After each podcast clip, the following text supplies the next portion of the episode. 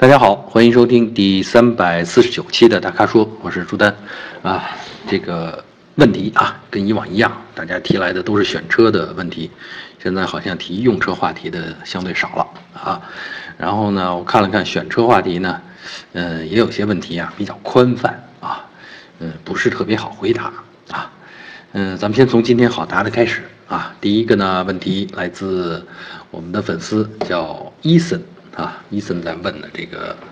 是奔驰的 GLA 啊，这个小型 SUV 啊，他问这款车适合家用吗？嗯，我觉得哈，这款车啊，呃，要说不适合家用，可能不太合适啊，但是也仅仅适合小家啊，就是年轻人啊刚刚成家，呃，为什么呢？因为呃后排空间小。啊，行李箱小啊，尽管车身的造型比较活泼，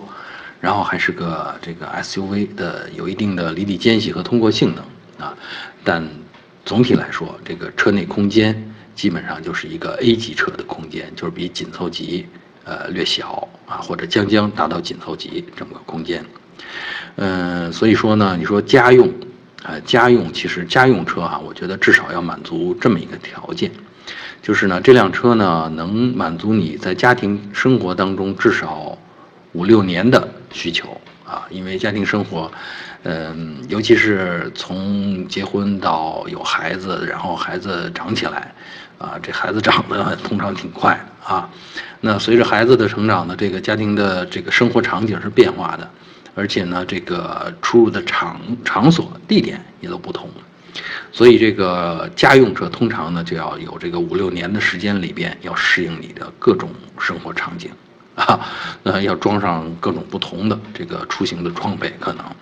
所以它不能太小啊，然后呢，呃这个用起来呢也不可能太太娇气啊，为你为这个车花太多的时间或者花太多的钱，都显得不太合理啊，所以呃我觉得 G L A 这个车。空间小啊，另外它保养相对比较贵啊，所以我觉得呢，它呢就是比较适合年轻人啊，成家之前啊出去玩儿啊，各处去耍一耍啊，表现一下个性，这些都没问题，而且都吸引眼球，有回头率。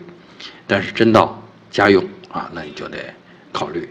啊，到底要坐几个人呢？啊，孩子的儿童安全座椅放哪儿啊？啊，后这个后排的这个行李箱里边能不能放下童车了？啊，反正这些都是相对麻烦的事儿。其实我们在去年有一个经典车活动啊，期间呢，我们就对这个奔驰 GLA 有一个挺深度的、挺深刻的体验。啊，当时是四我们同事啊，一共四个成年人，然后带上每人。啊，两三天的行李，行李箱呗，或者包，啊，这一通鼓捣啊，就是因为要开往下一站，啊，这个两百来公里的路，啊，这个这些行李，这些人啊，当然还有一些这个装备，比如说两箱水啊，什么这样的东西，就在车上一通倒腾。虽然最后很神奇的都塞下了啊，但是折腾的这二十分钟可不轻松。所以呢，这个小车给我的印象呢，真是，呃，小家还可以啊。你要天天要做，呃，这个三代人的话，这基本上不现实啊。呃，所以呢，这就是我给我们伊森同学的回答。呃，结婚以后，你得考虑用一个比这个车，呃，更大一点、更大一号的车来做家用车才比较合适。另外呢，在 GLA 这个价位上。我觉得，如果不选豪华品牌的话，那可选择的余地可就大多了啊！什么样的车，SUV 之类的，基本上二十多万都可以搞定了啊！主流合资的品牌，如果非得要豪华品牌呢，我觉得也可以去看看，呃，这个华晨宝马的这个 X 一啊，这个空间要比 GLA 啊要大一点啊，而且价钱不会更贵，好吧？呃，第二个问题回答我们的粉丝徐徐清风啊，清风同学问的是别克君越 1.5T 豪华版怎么样？啊，动力够用吗？啊，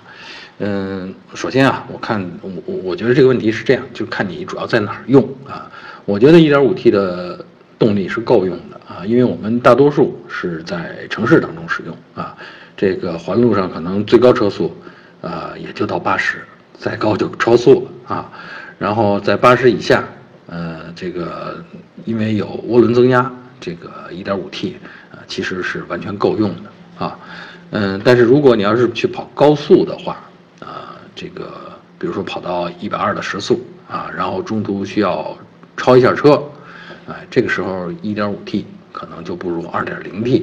啊来的动力那么充沛了啊，所以呢，如果你的用车场景是高速长途居多，那么 1.5T 就显得有点勉强啊，呃，或者是换小一点的车，1.5T 也还行，因为呃，君越豪华版这个车毕竟也比较大，车也比较重。啊，大概怎么也得将近一点七吨吧，啊，所以这个配上这个动力呢，在中低速啊，城城市场景、城市的这个启停场景，这还够用啊。这个因为有涡轮还够用，但是像我说的，如果高速再超车再加速啊，确实有点牵强啊。所以呢，我的建议是，呃，主要是看你的需求啊。如果城市啊，这个呃。君越的这个配置，豪华版的配置也是相当不错。然后现在这个价位也确实不算高啊，相比它这个车的定位，相比这个车的形象，还有驾驶起来的感觉来说，都可以啊。第三个问题回答我们的粉丝叫英文名字啊，Sunshine 啊，阳光啊，Sunshine，Sunshine 你在问四个车啊，他说想问一下，现代名图啊，本田思域。啊，大众凌渡，还有马自达的昂克赛拉，呃，问这四个车放一起选哪个比较好？啊，啊，这是一堆车里边挑啊，选秀啊，呃，我觉得先排除的应该是名图和昂克赛拉啊，因为从我印象当中，我觉得名图可能就是空间比昂克赛拉大，然后整个的这个行驶的质感，呃，应该是在昂克赛拉之下啊，这个整体的。呃，质量感觉也应该在昂克赛拉之下，但是呢，昂克赛拉呢又不如思域啊那么漂亮啊，然后呃行驶的感觉或者是开起来呃那么激动人心啊，所以我觉得应该在思域和零度里边挑一下啊，就比较思域和零度就 OK 了。这两个车放一块儿呢，就是如果想彰显。彰显个性啊，比较张扬的话，我建议呢就选思域啊，这个比较外向啊。另外呢，这个车的动力感觉也比较适合这种外向性格的人啊，就是跟驾驶员的沟通比较多，油门的反应、发动机的响声啊，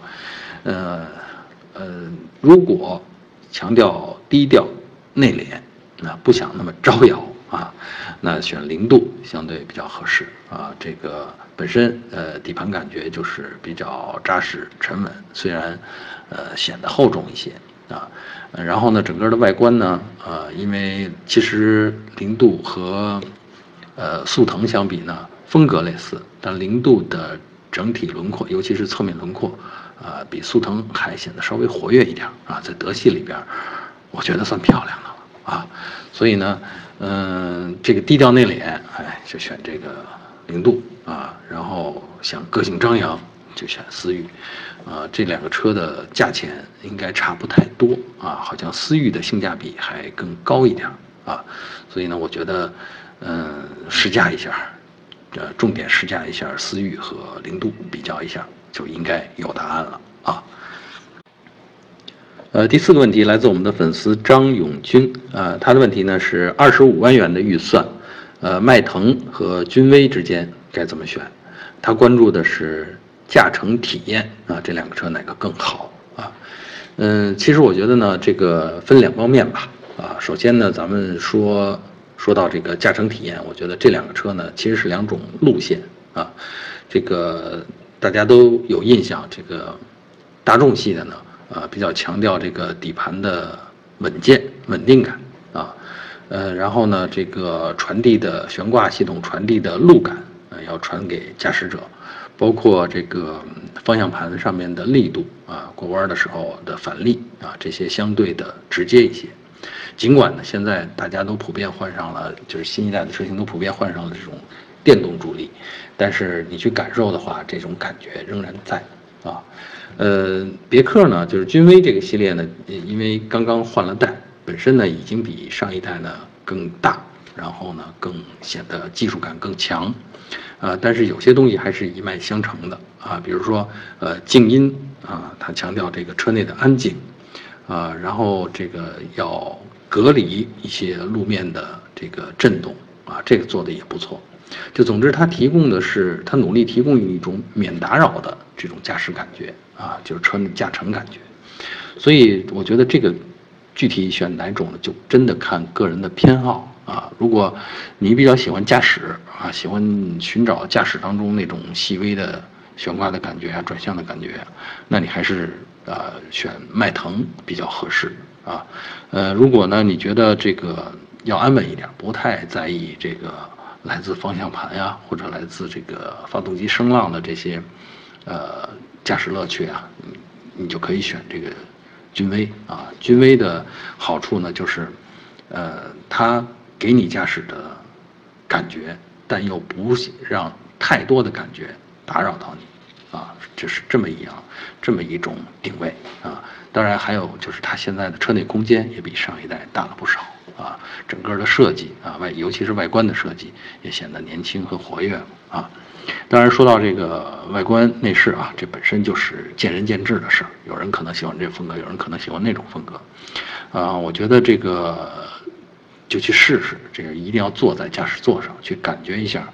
坐姿啊、视野啊，啊，看看哪个车啊，就像试衣服一样，看看哪个车更合身啊，这个是很重要的啊。所以呢，希望我们永军同学啊，尽快的到 4S 店去试一试，对比试一试这两款车，坐进去的感觉啊，然后你就有谱了。呃，第五个问题来自我们的粉丝，呃，这位粉丝的名字，天哪，这可能是个法法语，应该念 The Win 吧？啊，这位同学呢想买。呃，想买的是家用车啊，然后呢，他又给的预算范围很宽泛，他说五万元到十万元，啊，然后也没有提更多的需求，然后就想问我们有没有合适的推荐，呃，家用车五万到十万，我觉得要推荐的话，至少能例举出三十款车来 啊，这挨个试可是试不过来的啊，所以我想呢，就是凭自己的印象，啊，把推荐几。几款自己有好感的车呗，啊，在这个价格范围内啊，呃，我觉得呢，最传统的啊，就是闭着眼睛都能买的那种，那就是像捷达、桑塔纳，当然这指的是新捷达、新桑塔纳啊，呃，那十万元之内，呃，就是九万左右吧，大概能买到捷达、桑塔纳的这个中低配车型啊，嗯，就中低配嘛，就基本上就